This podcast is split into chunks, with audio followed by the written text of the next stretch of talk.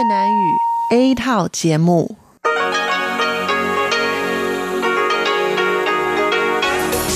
Đây là Đài Phát thanh Quốc tế Đài Loan rờ tê i.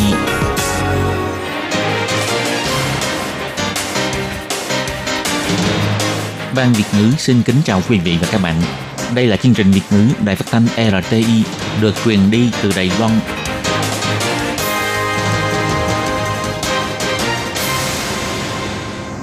Hello, Tố Kim xin kính chào các bạn. Hoan nghênh các bạn đã đến với chương trình Việt ngữ ngày hôm nay của chúng tôi.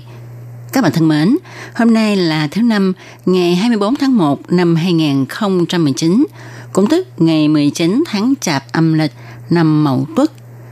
Chương trình Việt ngữ ngày hôm nay của chúng tôi sẽ bao gồm các nội dung chính như sau. Mở đầu là bản tin thời sự trong ngày, tiếp đến là chuyên mục bài chuyên đề, rồi đến chuyên mục tiếng Hoa cho mỗi ngày, chuyên mục Cộng đồng người Việt tại Đài Loan. Và sau cùng, chương trình của chúng tôi sẽ khép lại với chuyên mục ca khúc xưa và nay. Mở đầu chương trình hôm nay, Tố Kim xin mời các bạn cùng theo dõi bản tin thời sự trong ngày. Và trước hết, mời các bạn cùng đón nghe các mẫu tin tóm lược. Bảo vệ giá trị dân chủ, châu Âu ra sức ủng hộ Đài Loan.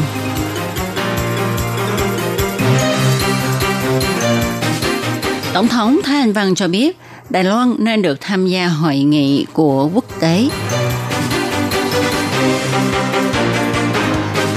Các cơ quan chính phủ Đài Loan cấm sử dụng sản phẩm công nghệ thông tin của Trung Quốc.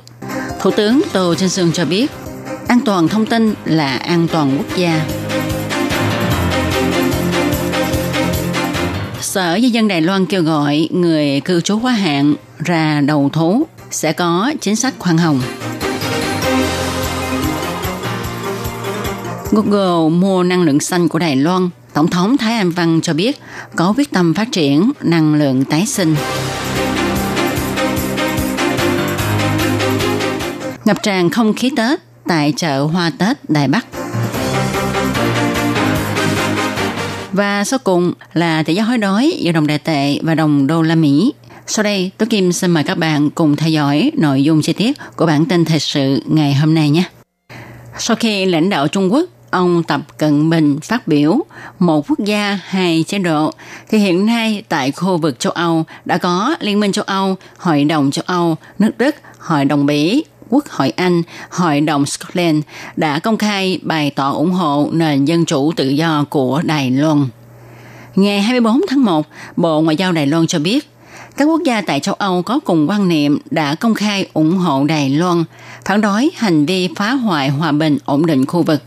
Đài Loan sẽ cùng nắm tay hợp tác với các nước có quan niệm tương đồng, cùng bảo vệ giá trị dân chủ chung của đôi bên, cùng duy trì hòa bình, ổn định và phồn vinh khu vực. Phó Vụ trưởng Vụ châu Âu Kha Lương Duệ nói.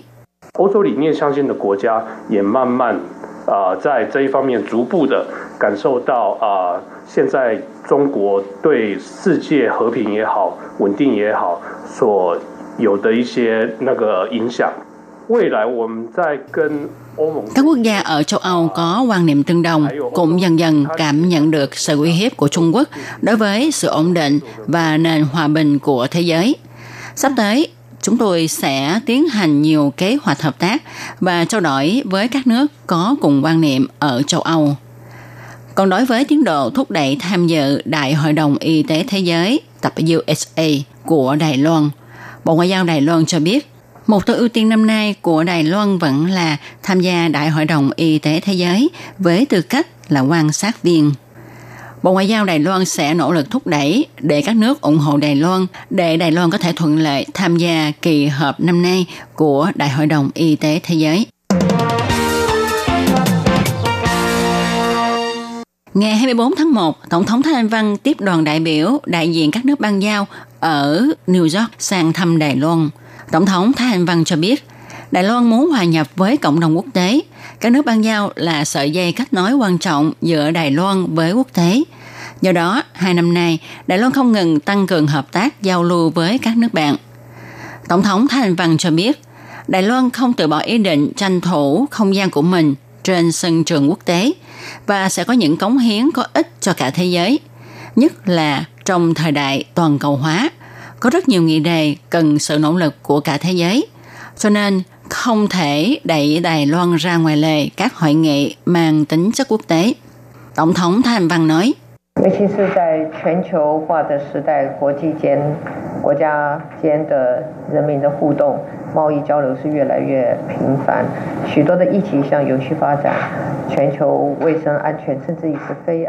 nhất là trong thời đại toàn cầu hóa hiện nay, mọi người trên thế giới qua lại với nhau dễ dàng, nhanh chóng, giao lưu thương mại ngày càng nhộn nhịp. Có rất nhiều nghị đề như là phát triển lâu bền, vệ sinh an toàn thực phẩm toàn cầu, thậm chí an toàn bay đều cần sự hợp tác của các nước. Nếu muốn kiến lập mạng hợp tác toàn diện an toàn trên toàn cầu thì không nên loại trừ Đài Loan ra ngoài lề. Tổng thống Thái Anh Văn cho biết, Đài Loan sẵn sàng cùng các nước bạn sáng tạo tương lai phát triển lâu dài. Bất kể lĩnh vực nào, Đài Loan đều có thể trợ giúp để mạnh hợp tác nhằm thiết thực đạt được mục tiêu phát triển lâu bền một cách nhanh chóng. Nhằm phòng chống Trung Quốc ăn cắp thông tin cơ mật, gần đây Viện Hành chánh Đài Loan công bố nguyên tắc xử lý việc mua và sử dụng sản phẩm công nghệ thông tin của Trung Quốc, cấm nhân viên công vụ sử dụng điện thoại di động và máy vi tính tải hay liên kết các trang mạng xã hội của Trung Quốc. Ngày hai mươi tư tháng một, Thủ tướng Tô Trinh Sương cho biết, an toàn thông tin là an toàn quốc gia, đây là việc mà chính phủ phải thực hiện. Thủ tướng Tô Trinh Sương nói,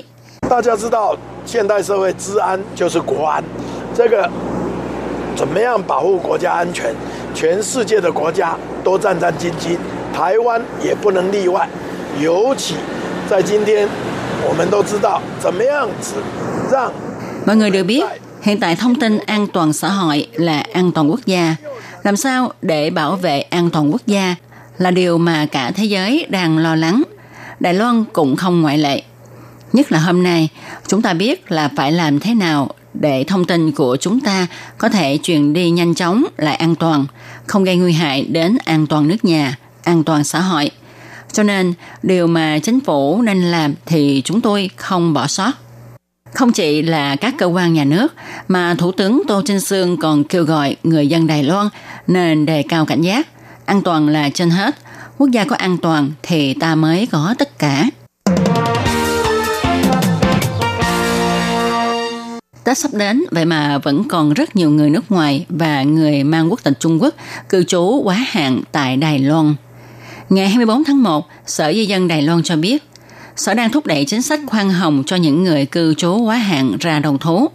Chỉ cần họ tự ra đầu thú thì sẽ miễn tạm giam và chỉ cần nộp tiền phạt cư trú quá hạn là hai nghìn đài tệ. Đồng thời cũng miễn luôn quy định quản chế không cho nhập cảnh trở lại Đài Loan. Sở Di dân Đài Loan cho biết, thời gian tuyên truyền chính sách này được thực thi từ ngày một tháng một năm hai nghìn không trăm mười chín cho đến ngày ba mươi mốt tháng một năm hai nghìn không trăm mười chín. Từ ngày một tháng một đến ngày hai mươi hai tháng một năm nay đã có hơn hai nghìn ba trăm người cư trú quá hạn ra đầu thú, tăng hơn chín trăm người so với cùng kỳ năm ngoái. Điều này cho thấy chính sách khoan hồng và cũng ngay dịp Tết đã khiến cho nhiều người tự nguyện ra đầu thú để có thể về ăn Tết với gia đình. Sở Di dân Đài Loan cho biết, chính sách khoan hồng cho những người ra đầu thú sẽ được thực thi cho đến ngày ba mươi tháng sáu năm hai nghìn không trăm mười chín. Người tự ra đầu thú sẽ được hưởng các chính sách khoan hồng, còn nếu như người cư trú quá hạn bị bắt thì sẽ bị phạt nặng. Theo nguyên tắc là người đó sẽ bị tạm giam, phạt tiền cư trú quá hạn cao nhất là mười nghìn đài tệ và thời gian cấm nhập cảnh sẽ tính lại từ đầu. Sau khi chính sách khoan hồng này kết thúc, Đài Loan sẽ sửa luật nâng cao mức phạt và kéo dài thời hạn cấm nhập cảnh Đài Loan. Sở Di dân kêu gọi mọi người nếu có quen biết người cư trú quá hạn thì khuyên họ ra đầu thú và cũng nên mạnh dạn tố giác những chủ thuê môi giới phi pháp. Hoan nghênh mọi người gọi điện thoại đến đường dây nóng không tám không không không hai bốn tám tám một hay đường dây nóng phòng chống buôn bán người không hai hai ba tám tám ba không chín năm để tố giác cũng như là để cầu cứu. Tối hôm qua, Tổng thống Thái Anh Văn viết bài đăng trên trang Facebook của mình cho biết, Google tuyên bố sẽ mua mười mê-ga-oát điện tái sinh của Đài Loan để cung cấp cho trung tâm dữ liệu Google tại Đài Loan. Đây cũng là giao dịch đầu tiên về năng lượng tái sinh của Google tại châu Á. Tổng thống Thái Anh Văn cho biết, phát triển năng lượng tái sinh là hướng phát triển tốt vì có nhiều doanh nghiệp quốc tế xem việc đầu tư năng lượng xanh là chỉ tiêu quan trọng. Lần này, Google mua năng lượng xanh của Đài Loan, hy vọng họ có thể làm việc lâu dài tại trung tâm dữ liệu của Google Đài Loan, có thể tiến tới mục tiêu lý tưởng một trăm phần trăm không phát thải khí nhà kính. Tổng thống Thái Anh Văn nói, năng lượng xanh có thể giúp ngành sản xuất Đài Loan cùng tiếp ráp với quốc tế, trợ giúp tiếp thị sản phẩm của Đài Loan trên thị trường quốc tế. Chuyên gia cắm hoa cắt tỉa hoa anh đào, hoa cúc rồi cắm vào bình, tốn không tới năm phút là đã hoàn thành một bình hoa mang đầy không khí Tết. Bạn muốn tự mình cắm hoa? Chuyên gia cho biết, hoa lys có khá nhiều tại Đài Loan lại vô cùng đẹp. Thứ hai, bạn có thể chọn hoa cúc, cúc mậu đơn, cúc phương quốc vân vân, nhiều màu lại lâu tàn. Chợ hoa thành phố Đài Bắc biến thân trở thành chợ hoa Tết có quy mô lớn nhất Đài Loan để cung cấp hoa lượng lớn cho người tiêu dùng. Các tiệm bán hoa đã tăng thêm lượng hoa cho tiệm của mình trong dịp Tết. Một chủ tiệm bán hoa nói, giá hoa vẫn như ngày thường, tôi nghĩ nên tăng giá tí xíu vì nhu cầu tăng nhanh. Lan hồ đẹp và cây tắc bán rất chạy vì lan hồ đẹp mang ý nghĩa hạnh phúc, thuần khiết, cát tường. Còn cây tắc thì tượng trưng bội thu, vàng đầy nhà, đại cát đại lợi. Hoa ngân liễu mang tài lộc vào nhà. Ta có thể chọn chậu hoa dứa để ở văn phòng làm việc vì nó sẽ mang lại thịnh vượng cho mình. Để chúc thọ cho các bậc gia lão thì ta chọn hoa sống đời mà người ta còn gọi là hoa trường thọ. Chợ hoa Tết Đài Bắc mở cửa từ ngày ba mươi mốt tháng một đến mười hai giờ trưa ngày bốn tháng hai. Kinh doanh bốn mươi tám tiếng đồng hồ không đóng cửa để mọi người mua hoa đón Tết.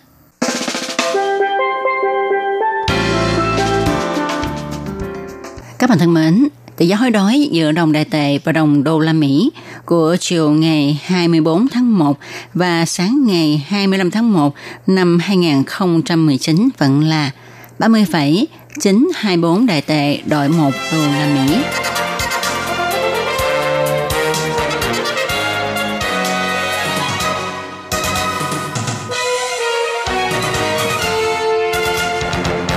Các bạn thân mến, các bạn vừa đón nghe bản tin thời sự ngày hôm nay do Tố Kim biên soạn thực hiện.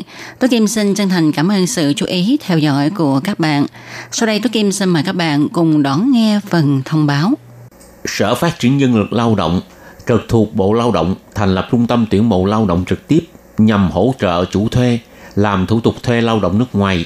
Đồng thời còn có các hạng mục phục vụ gồm có tư vấn bằng tiếng nước ngoài, nhận và chuyển hồ sơ liên quan việc thuê lao động nước ngoài đến các đơn vị thẩm định. Lao động nước ngoài có thể tiếp tục gia hạn ở lại làm việc tại Đài Loan sau khi mãn hợp đồng lao động. Trung tâm tuyển mộ lao động trực tiếp hỗ trợ chủ thuê làm thủ tục tuyển dụng lao động. Ngoài ra, trung tâm còn nhận nghiệp vụ chuyển đổi chủ thuê, vân vân. Miễn phí phục vụ, tiết kiệm thời gian, thủ tục đơn giản. Xin vui lòng liên hệ trung tâm tuyển mộ lao động trực tiếp là người bạn đồng hành của bạn. Đường dây phục vụ tư vấn không hai sáu sáu một ba không tám một một. Xin chào quý vị và các bạn thính giả. Chương trình phát thanh tiếng Việt của Đài Phát thanh Quốc tế Đài Loan rờ tê i được truyền thanh ba buổi tại Việt Nam, mỗi buổi phát một tiếng đồng hồ.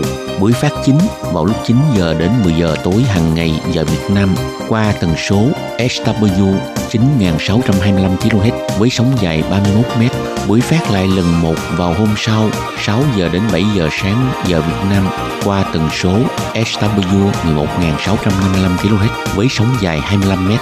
Buổi phát lại lần hai vào hôm sau sáu giờ đến bảy giờ tối giờ Việt Nam qua tần số ét vê mười lăm nghìn ba trăm năm mươi ki lô héc với sóng dài mười chín mét. Ngoài ra tại Gia Nghĩa, Vân Lâm, Đài Nam có thể đón nghe chương trình phát thanh tiếng Việt qua tần số em vê kép một nghìn bốn trăm hai mươi hai ki lô héc vào lúc bảy giờ đến tám giờ tối hàng ngày giờ Đài Loan và đón nghe chương trình phát lại sáng mười giờ đến mười một giờ hàng ngày giờ Đài Loan qua tần số em vê kép một nghìn bốn trăm hai mươi hai ki lô héc. Xin mời quý vị và các bạn tiếp tục đón nghe nội dung chương trình hôm nay.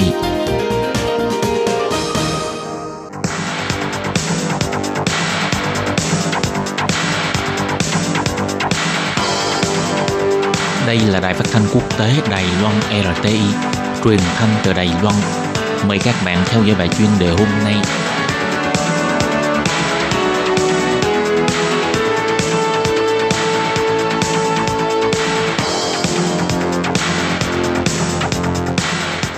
Khi Nhi xin chào các bạn, xin mời các bạn đón nghe phần chuyên đề của ngày hôm nay với nội dung chính như sau. Trung Quốc mở cửa cho người dân Đài Loan vào dạy bậc trung học và tiểu học, nhưng phải quán triệt phương châm giáo dục của Đảng Cộng sản Trung Quốc. Sau đây xin mời các bạn đón nghe phần nội dung chi tiết. Theo thông báo của chính phủ Trung Quốc ngày tám tháng một, những cư dân gốc Đài Loan, Hồng Kông, Macau sinh sống, học tập và làm việc tại Trung Quốc có thể xin gia nhập cuộc thi chứng chỉ giáo viên bậc tiểu học và trung học. Điều kiện đi dạy chỉ cần ủng hộ sự lãnh đạo của Đảng Cộng sản Trung Quốc, quán triệt phương châm giáo dục của Đảng. Căn cứ theo website của Bộ Giáo dục Trung Quốc, Văn phòng Bộ Giáo dục, Cục Thư ký Văn phòng Sự vụ Đài Loan, Vụ Hành chính Thư ký Văn phòng Sự vụ Hồng Kông, Macau của Quốc vụ viện Trung Quốc, ngày tám tháng một đã công bố thông báo về vấn đề liên quan tới cách giảng dạy bậc tiểu và trung học của cư dân Đài Loan, Hồng Kông, Macau tại Trung Quốc. Thông báo chỉ ra, những cư dân người Đài Loan, Hồng Kông, Macau muốn dự thi và nhận chứng chỉ giảng dạy bậc tiểu học và trung học, còn phải ủng hộ sự lãnh đạo của Đảng Cộng sản Trung Quốc. Giấy tờ liên quan để thi chứng chỉ và tư cách giảng dạy là thẻ cư trú cho cư dân Đài Loan, Hồng Kông, Macau, bắt đầu cấp từ năm hai không một tám. Thẻ thông hành dành cho đồng bào Đài Loan qua Trung Quốc, thẻ thông hành dành cho cư dân Hồng Kông, Macau qua Trung Quốc. Trong nội dung bản thông báo có nói đến, cư dân Đài Loan, Hồng Kông, Macau có thể xin thi tư cách giảng dạy bậc mẫu giáo, tiểu học, trung học, cấp hai và cấp ba, trung học chuyên nghiệp vân vân và tư cách giáo viên chỉ đạo thực tập tại các chuyên nghề, nhưng phải phù hợp với yêu cầu học lực theo quy định của luật nhà giáo Trung Quốc, chứng minh tư pháp không có tiền án tiền sự vân vân. Các điều kiện về tư cách giáo viên bậc tiểu học, trung học cũng có lưu trình và tài liệu xin như người bản địa. Còn các cư dân Đài Loan, Hồng Kông, Macau đang học ngành sư phạm tại Trung Quốc thì phải tuân thủ theo chính sách sinh viên sư phạm của tỉnh mà mình đang theo học. Cuối tháng hai năm hai không một tám, Văn phòng Sự vụ Đài Loan của Quốc vụ viện Trung Quốc đã đưa ra ba mươi mốt điều biện pháp đối với Đài Loan. Tháng tư năm hai không một tám, tỉnh Hà Môn đã dựa trên đây để đưa ra sáu mươi điều biện pháp đối ngoại với Đài Loan. Trong đó có đề xuất giáo viên Đài Loan có thể dạy bậc mẫu giáo và dạy âm nhạc, thể dục, mỹ thuật tại các trường cấp ba bình thường, nhưng phải thông qua cách tuyển dụng đặc biệt, mua dịch vụ hoặc giao lưu hai trường ngắn hạn để tiến hành. Hiện nay, phía chính quyền Trung Quốc đã có thêm bước tiến mới trong việc này để người Đài Loan có thể trực tiếp lấy chứng chỉ sư phạm tại Trung Quốc, để trở thành giáo viên có thể giảng dạy ở nhiều cấp bậc. Về việc này, Phó Chủ nhiệm Ủy ban Trung Hoa Lục Địa ông Trần Minh Kỳ phát biểu, sẽ tiếp tục thông qua các cách khác để quan tâm và nhấn mạnh, người dân có quyền tự do di chuyển, sẽ không cố ý ngăn cấm hoặc điều tra. Phía Ủy ban Trung Hoa Lục Địa cũng có văn bản để nói rõ về việc này. Khi cư dân Đài Loan sang Trung Quốc làm giáo viên dạy bậc tiểu học, trung học, sẽ không có vi phạm quy định tại Điều ba mươi ba của Điều lệ Hai bờ eo biển. Tuy nhiên, đây là biện pháp mới do Trung Quốc mới đưa ra, còn phải đợi các cơ quan chủ quản tiến hành làm rõ loại hình trường học cũng như các chức vụ liên quan của phía Trung Quốc. Chính phủ sẽ quan tâm mật thiết vấn đề này. Phía Ủy ban Trung Hoa Lục Địa cho hay, việc cạnh tranh và di chuyển đa quốc gia của nhân tài hiện nay là đề tài mà toàn cầu cần phải đối mặt. Đài Loan là xã hội dân chủ, chính phủ sẽ tôn trọng quyền lợi, lựa chọn nghề nghiệp và công việc của người dân. Nhưng Ủy ban Trung Hoa Lục Địa cũng nhắc nhở, điểm đầu tiên trong nội dung thông báo của Trung Quốc có điều kiện và tiền đề chính trị. Trung Quốc mừng danh, nới lỏng cách làm, thực chất là muốn người dân bày tỏ thái độ, từng bước tiến hành mục đích thống nhất chiến tuyến. Chính phủ cũng nhắc nhở người dân Đài Loan phải cảnh giác ý đồ chính trị của Trung Quốc. Phần chuyên đề do Khánh Nhi thực hiện với nội dung chính là Trung Quốc mở cửa cho người dân Đài Loan vào dạy bậc trung học và tiểu học, nhưng phải quán triệt phương châm giáo dục của Đảng Cộng sản Trung Quốc. Bài chuyên đề do Khánh Nhi biên tập và thực hiện đến đây xin kết thúc. Cảm ơn sự chú ý lắng nghe của quý vị khán giả. Thân ái chào tạm biệt các bạn. Hẹn gặp lại các bạn trong các chương trình kỳ sau. Bye bye!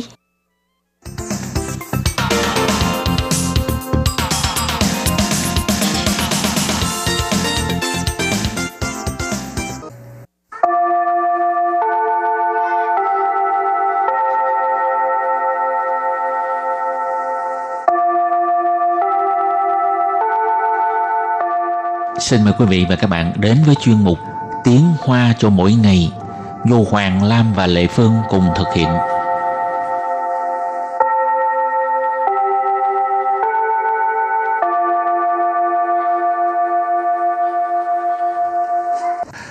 Hoàng Lam và Lệ Phương xin chào tất cả các bạn. Hôm nay học cái gì? Học về cái gì? Về máy di động. Máy di động. Sầu chi. Sầu chi. Hôm nay chúng ta học hai câu. Hai câu số một. Máy di động làm cho cuộc sống con người thay đổi rất nhiều. Câu số hai. Có ảnh hưởng tích cực lẫn tiêu cực. Bây giờ mời các bạn lắng nghe cô giáo đọc hai câu mẫu này bằng tiếng Hoa. Sầu chi đối nhân loại sinh hoạt tạo thành là hẳn đa de cải biến. Trông miệng và phụ miệng de ảnh hưởng đều có. Trước hết chúng ta học câu mẫu số một. Sầu chi đối nhân loại sinh hoạt tạo thành là hẳn đa de cải biến. Sau đây là giải thích từ vựng câu một. Sầu chi. Sầu chi. Máy di động hay là máy cầm tay ha. Tùy. Tùy là đối với hay là cho. Rẫn lây. Rẫn lây con người, loài người. Sinh hoạt. Sinh hoạt là cuộc sống. Tạo thành. Tạo thành gây nên. Hẳn đa. Hẳn đa rất nhiều, rất lớn. Cải biến. Cải biến sự thay đổi. Bây giờ ghép lại các từ này thành câu hoàn chỉnh. Mời cô giáo đọc lại câu này bằng tiếng Hoa. Sầu chi đối nhân loại sinh hoạt tạo thành là hẳn đa de cải biến. Sầu chi đối nhân loại sinh hoạt tạo thành là hẳn đa de cải biến. Câu này có nghĩa là máy di động làm cho cuộc sống con người thay đổi rất nhiều. Và câu thứ hai, có ảnh hưởng tích cực lẫn tiêu cực. Trông miệng và phụ miệng de ảnh hưởng đều có. Tiếp tục giải thích câu hai. Trông miệng. Trông miệng tức là tích cực. Hở. Hở và. Phụ miệng. Phụ miệng tiêu cực. Ảnh hưởng. Ảnh hưởng tức là ảnh hưởng. Đều có. Đều có đều có. Bây giờ ghép lại các từ này thành câu hoàn chỉnh. Mời cô giáo đọc lại câu này bằng tiếng Hoa. Trông miệng và phụ miệng de ảnh hưởng đều có. Trông miệng và phụ miệng de ảnh hưởng đều có. Câu này có nghĩa là có ảnh hưởng tích cực lẫn tiêu cực. Và sau đây chúng ta bước sang phần tư vấn mở rộng.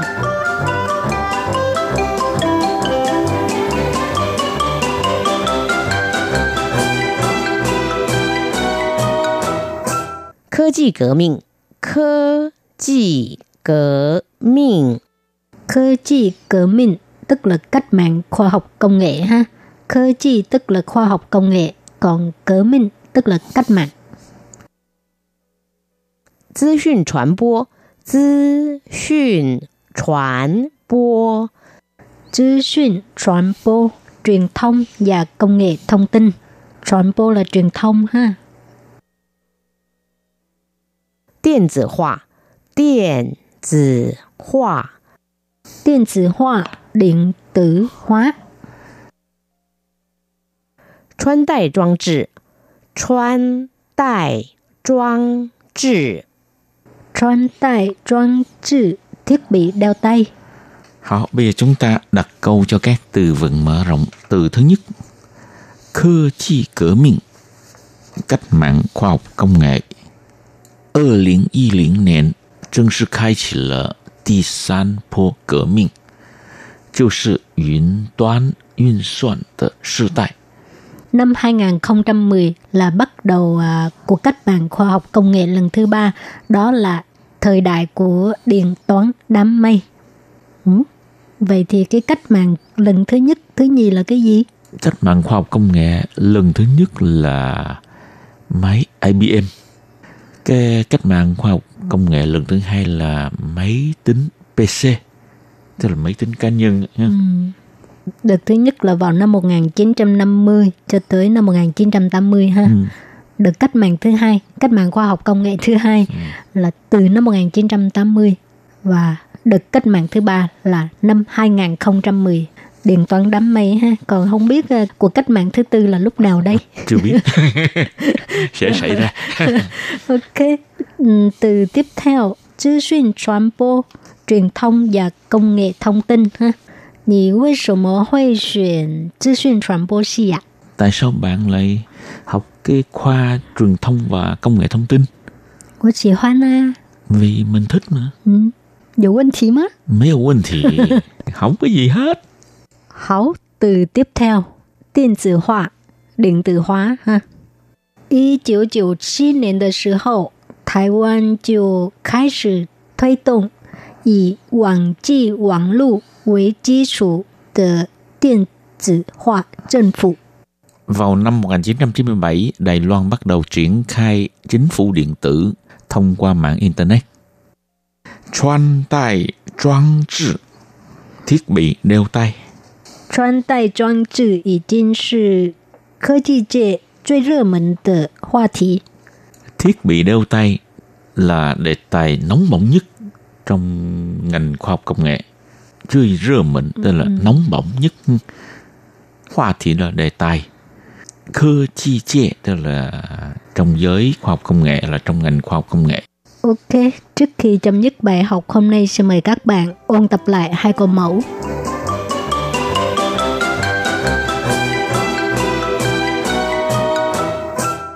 Sổ chí đối nhân loại sinh hoạt tạo thành là hẳn đa đa cải biến.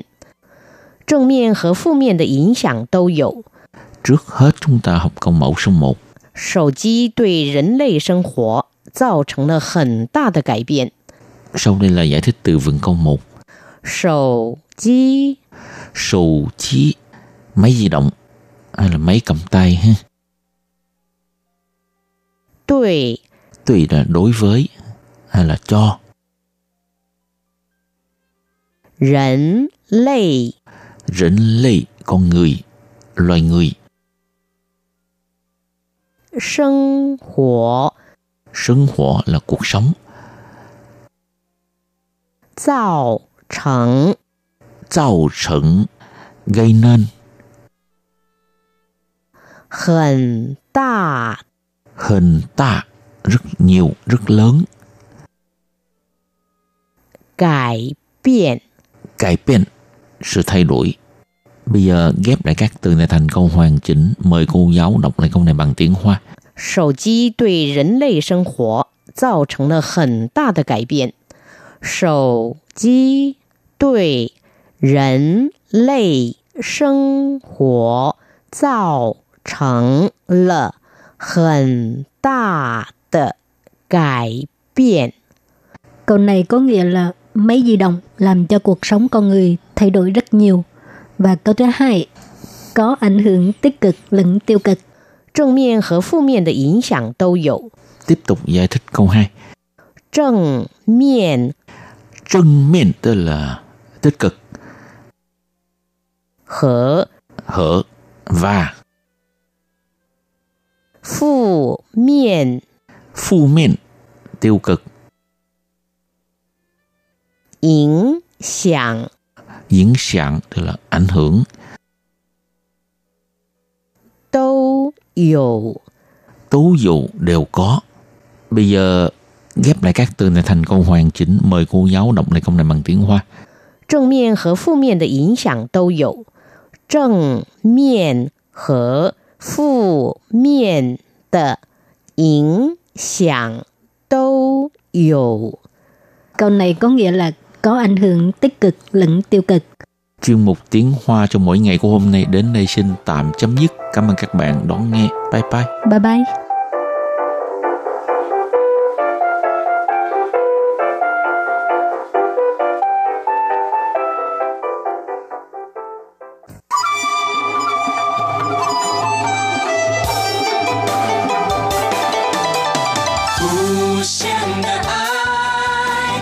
全世界传开，永恒的关怀，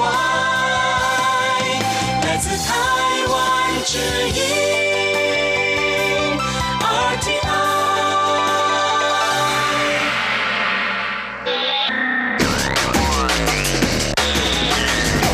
Quý vị đang đón nghe chương trình Việt ngữ tại R T I, truyền thanh từ Đài Loan.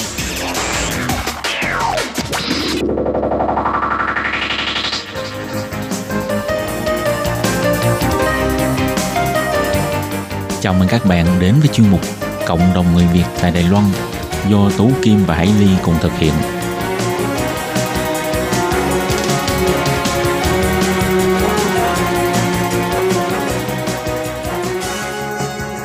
Hello, Tố Kim và Hải Ly xin chào các bạn. Hoan nghênh các bạn đã đến với chuyên mục Cộng đồng người Việt ngày hôm nay của chúng tôi.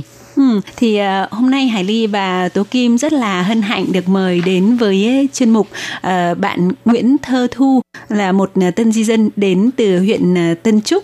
Vì uh, được biết là Thu có tham dự một cái lớp đại học chuyên ban chuyên dành cho tân di dân, vì vậy mà muốn mời Thu tới chia sẻ với uh, các bạn một cái kinh nghiệm rất là thú vị trong cái uh, phương diện này. Ừ. Thì uh, trước tiên Hải Ly và Tố Kim xin gửi tới uh, Thu lời chào uh, trân trọng nhất ạ.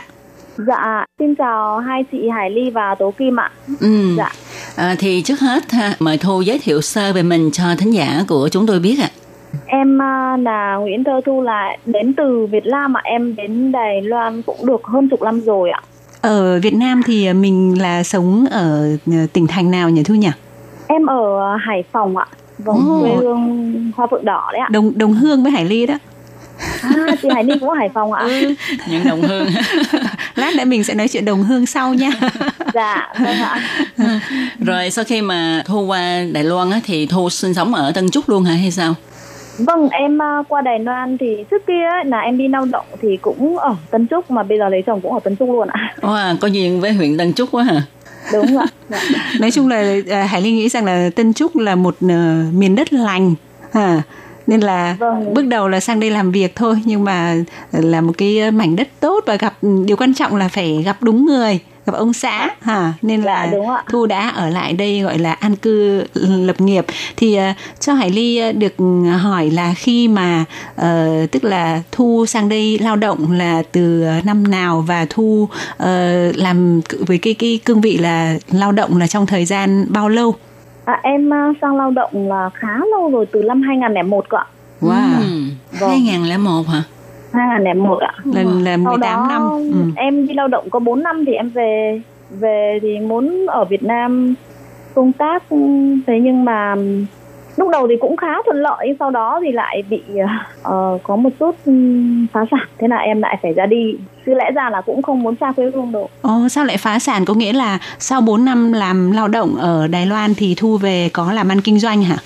Có ạ, em mở kinh doanh ở Hà Nội ạ. Ừ, mở à. cái làm về cái phương diện nào? Em uh, lúc đầu ấy là có một chút uh, vốn ấy thì và biết một chút về uh, tiếng Trung cũng khá một chút. Ừ. Cho nên là em sang Trung Quốc lấy hàng quần áo này, oh. về bán cửa hàng ngoài Hà Nội, đổ mối cho người ta đó. Ừ, ừ. Thế xong rồi lại có một chút vốn nữa thì mở kinh doanh về những cái bình khí ở ngoài Hà Nội, cũng liên kết với người Trung Quốc ấy. Bình mà... khí là bình khí gì? Bình khí, bình... Uh, Bình nó oxy. Gọi là cang thính à, những cái bình thép á, bình thép để đựng à, khí oxy á. À à, tức là cái vỏ, cái vỏ cái bình. Cái vỏ vỏ bình ấy, đầu thì cũng thuận lợi, nhưng mà khi gặp à. đối tác không tốt cho lắm thì là bị bị bị phá sản. Nên chán chán, nói chung là chán, bởi vì bao nhiêu năm gây dựng ấy, đến khi mà bị phá sản thì cảm thấy buồn chán. Nhưng mà buồn khi chán. Mà Thu về Việt Nam ấy thì mặc dù có một chút vốn như vậy, nhưng mà tức là mình cũng đã một thời gian không ở Việt Nam ấy, thì Thu làm một mình hay là Thu có tìm đối tác người Việt để mình cùng hợp tác không? À, đương nhiên em có chứ ạ. Em cũng tìm uh, phiên dịch chuyên môn này, rồi là tìm uh, bạn của đối tác ấy. Chứ ừ. một mình em không thể làm nên được ạ. Ừ, nhưng mà như vậy là cũng là quá giỏi, bởi vì thông thường đa phần chị em lao động sang đây thì mình chỉ nghĩ là mình tích lũy một cái vốn liếng nho nhỏ, sau đấy mình về làm một cái gì đấy gọi là nó cũng là nho nhỏ, mang tính chất kinh doanh nhỏ lẻ và nó an toàn một chút. Nhưng mà Thu như thế là ngoài cái lĩnh vực làm buôn bán quần áo, lấy hàng từ Trung Quốc về bỏ mối thì còn làm cả cái bình khí như vậy, có nghĩa là Thu cũng là một người rất là có một cái cái gọi là tham vọng, muốn phát triển vọng, ừ, rồi, kinh doanh quá. Trong cái, cái là... nhiều nhiều cái lĩnh vực. Đúng đúng, em là tham vọng lắm, ngay cả đến bây giờ cũng thế. Cho nên là nhiều lúc mà mình tham vọng quá, mình không có tính kỹ ấy. Ừ. Cho nên là hay bị vấp ngã. Ừ. Ừ.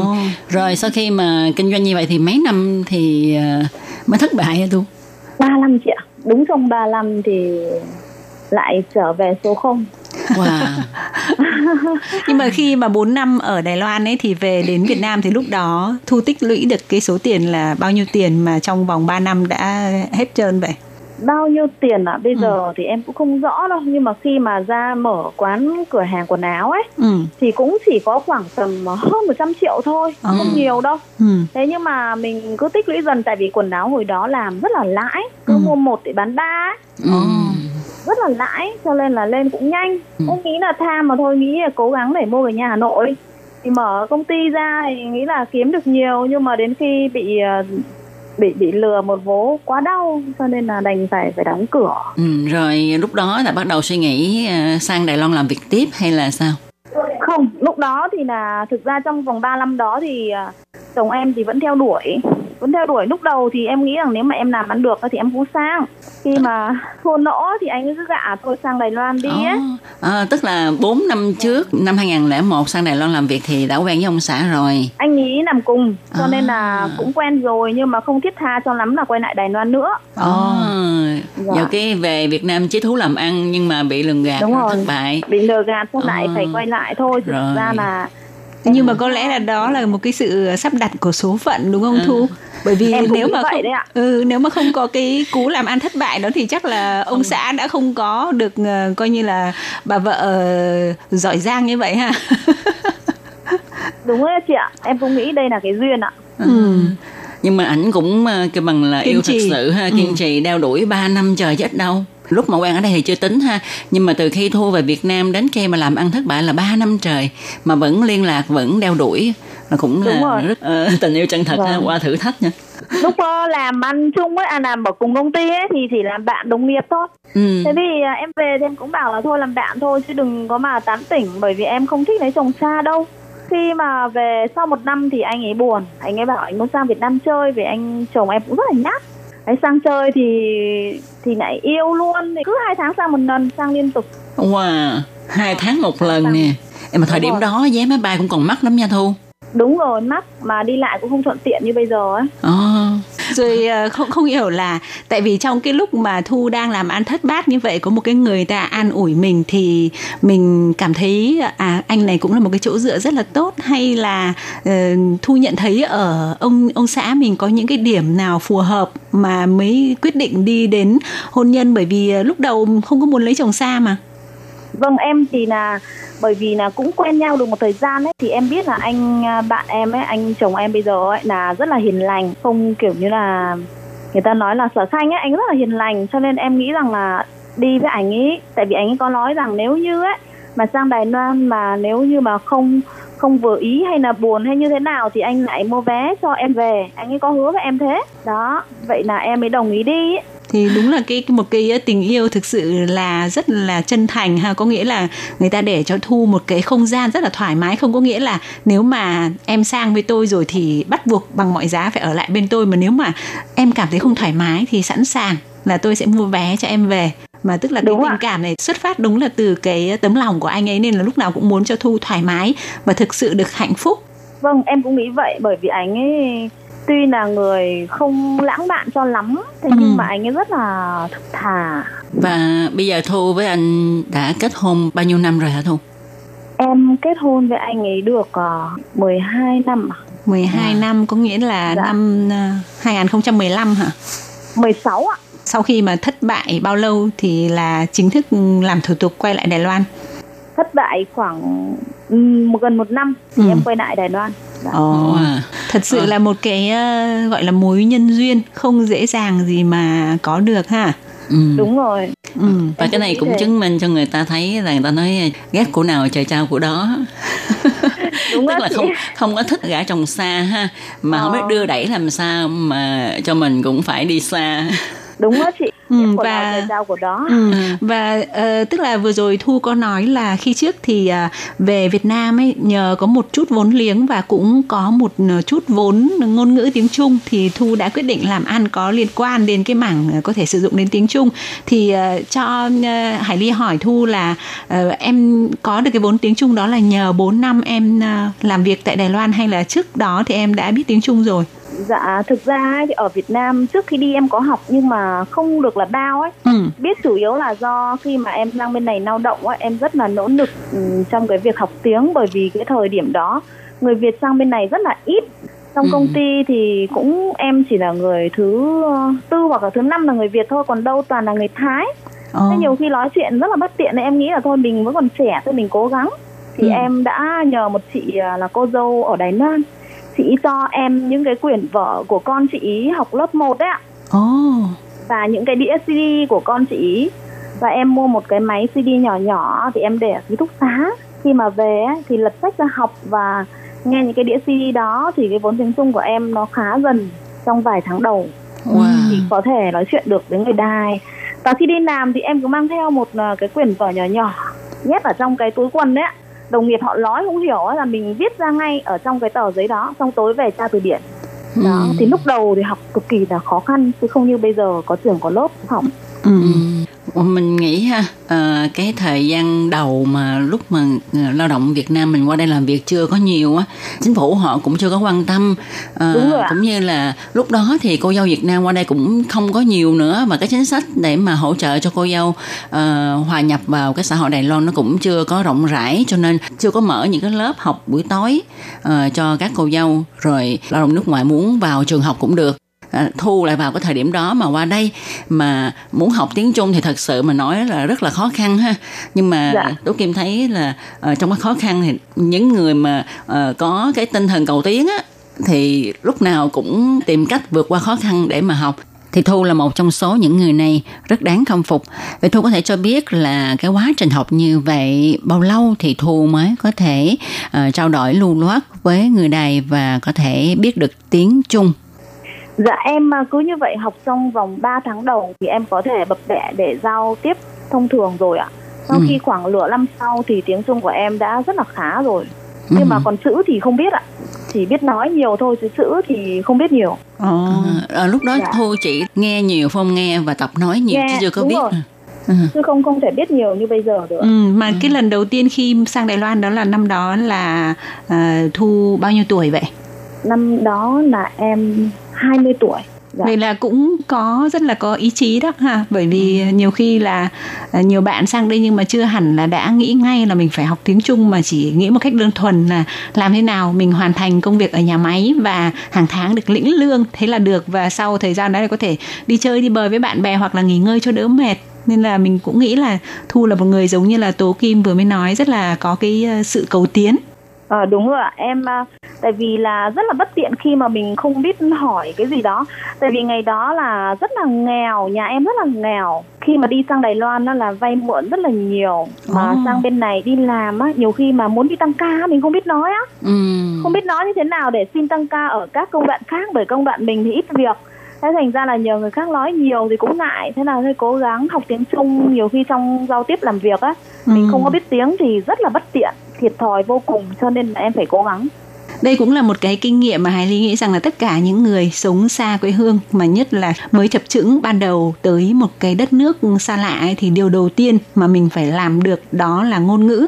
Làm sao cho uh, gọi là học để ít nhất không viết hạo được thì cũng phải đọc, phải nói thông, để mình có thể trao đổi và có thể có cái nhu cầu gì trong cuộc sống hay có vấn đề gì mình đều có thể trực tiếp giải quyết được, mà không cần phải nhờ vả chờ đợi đến sự hỗ trợ của người này người khác.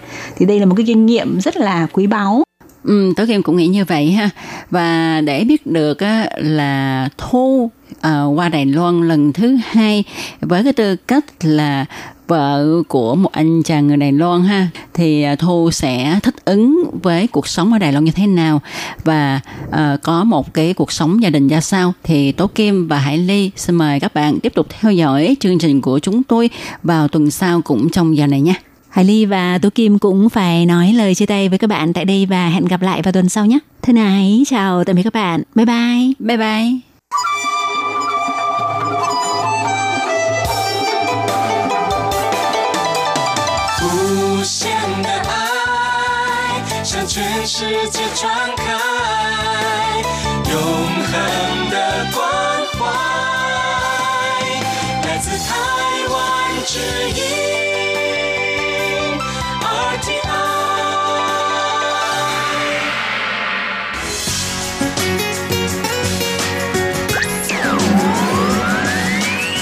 Quý vị đang đón nghe chương trình Việt ngữ Đài rờ tê i truyền thanh từ Đài Loan.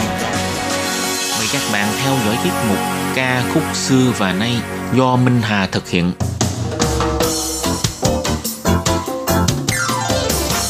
Xin đón chào các bạn đến với chương trình Nhạc trẻ chọn lọc của Đài rờ tê i. Trong chương trình này, Minh Hà sẽ giới thiệu những ca khúc Trung Hoa cùng album đang được giới trẻ Đài Loan yêu thích nhất.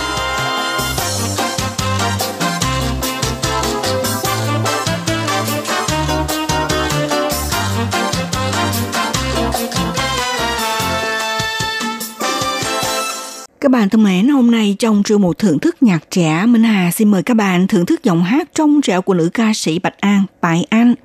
Năm hai không một hai, Bạch An đã ra mắt album độc tài do chính cô sáng tác mang tên là Mai Thiển Bổ Sở, người Bắc tốn trong thửa ruộng lúa mạch.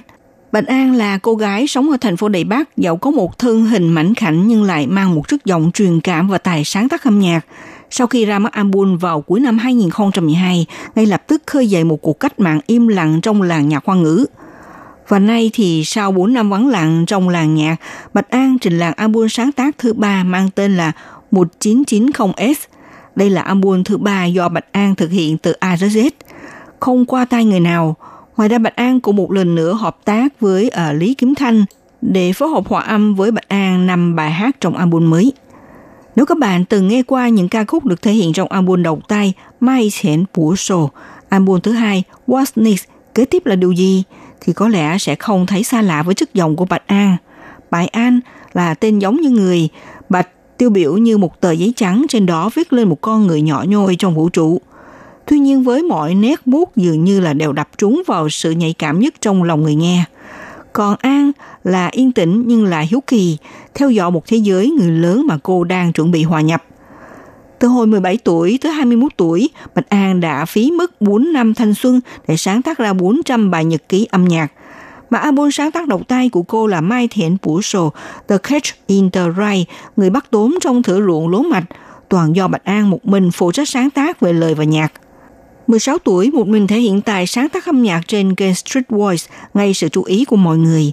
mười bảy tuổi lọt vào mắt xanh của nhạc sĩ kim ca sĩ Lý Tông Thịnh, lăn xê vào làng nhạc. Năm hai không một hai ra mắt album Mai Thiển Bổ Sở với bài hát Điều gì đã khiến em gặp anh, bỗng nhiên trở thành bài hát hot. Và đơn khúc này cũng vượt mốc một trăm triệu lượt xem trên YouTube năm hai không một tám. Để chứng minh tài năng của Bạch An thực sự chinh phục được lòng khán giả, cách thời gian ra mắt album thứ hai kế tiếp là điều gì đã bốn năm rồi, Bạch An luôn suy nghĩ con đường âm nhạc tiếp đến sẽ đi như thế nào. Lần này thì Bạch An đem hết những tâm tình, những cảm xúc về trưởng thành của mình để viết vào ca khúc. Trong buổi quảng bá album thứ ba vào cuối năm hai không một tám, Bạch An giới thiệu ca khúc chủ đạo Răng Hòa Thảo Lý Phiến Dung và Sân Họa để em trốn khỏi cuộc sống tầm thường, với mong muốn các bạn trẻ hãy can đảm theo đuổi lý tưởng, can đảm xóa bỏ vết đau để thành công trốn ra khỏi cuộc sống tầm thường vô vị và sự lặp lại đó. Sau đây thì mời các bạn cùng thưởng thức ca khúc Răng Hòa Thảo Lý Phiến Dung và Sân Họa do nữ ca sĩ Bạch An, Bài An thể hiện.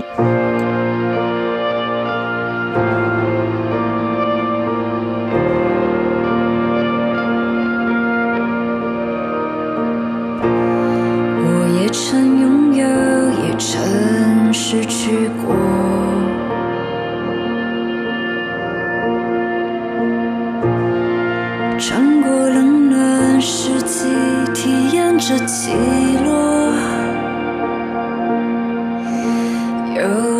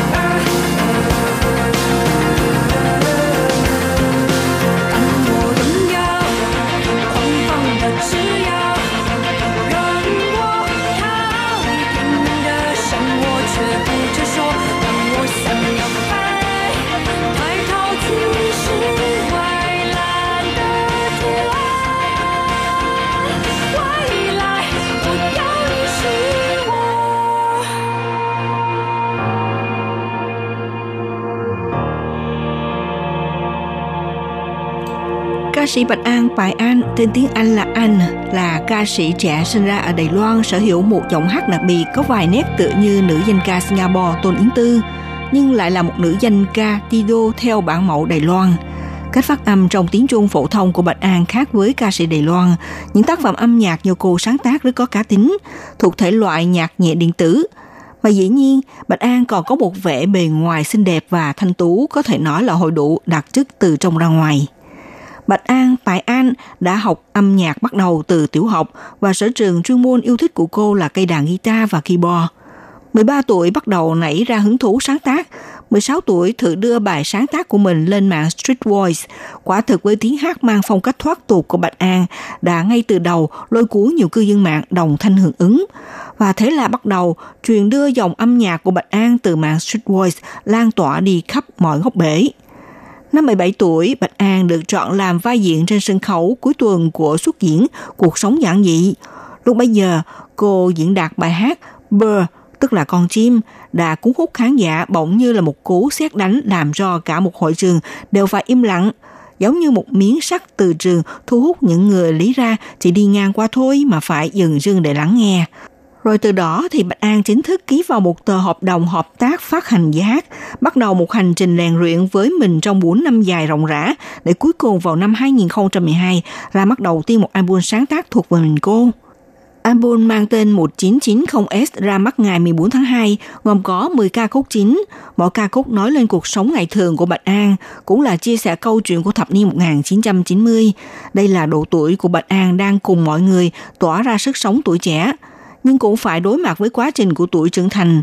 Trong lòng tràn ngập sự mâu thuẫn, nhưng cũng đầy ắp niềm hy vọng và năng lượng tốt đẹp. Bạch An chia sẻ bây giờ cô đang thể hiện tâm trạng hưởng thụ âm nhạc, sống thực với chính mình. Các bạn thân mến, sau đây ca sĩ Bạch An, Bạch An tiếp tục giới thiệu đến các bạn bài hát mang tên Woman the Sử Tay, thời đại của chúng ta, và cũng là ca khúc sau cùng để khép lại giờ thưởng thức âm nhạc hôm nay. Minh Hà xin kính chào tạm các bạn, hẹn gặp lại các bạn vào buổi phát thanh kỳ sau nhé. 我不怕沉沦，我的愚昧。也不怕赤裸的真真里面前，爱到伤疤机会我骄傲，得回正，醒睡就歌唱，太阳升起，一夜就忘了怀迎来到我们最美好的时代。他们都说这是最败坏的时代。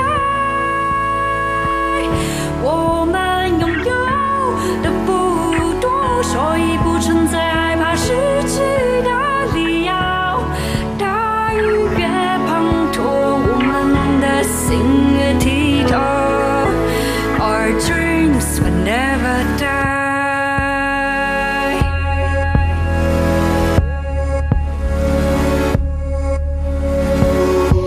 我不怕承认我的愚昧，也没空理会不了解的人对我的轻蔑。一时的就睡他去吧。 去的同时长大的今天，他却不分看我燃烧青春无限希望，欢迎来到我们最美好的时代。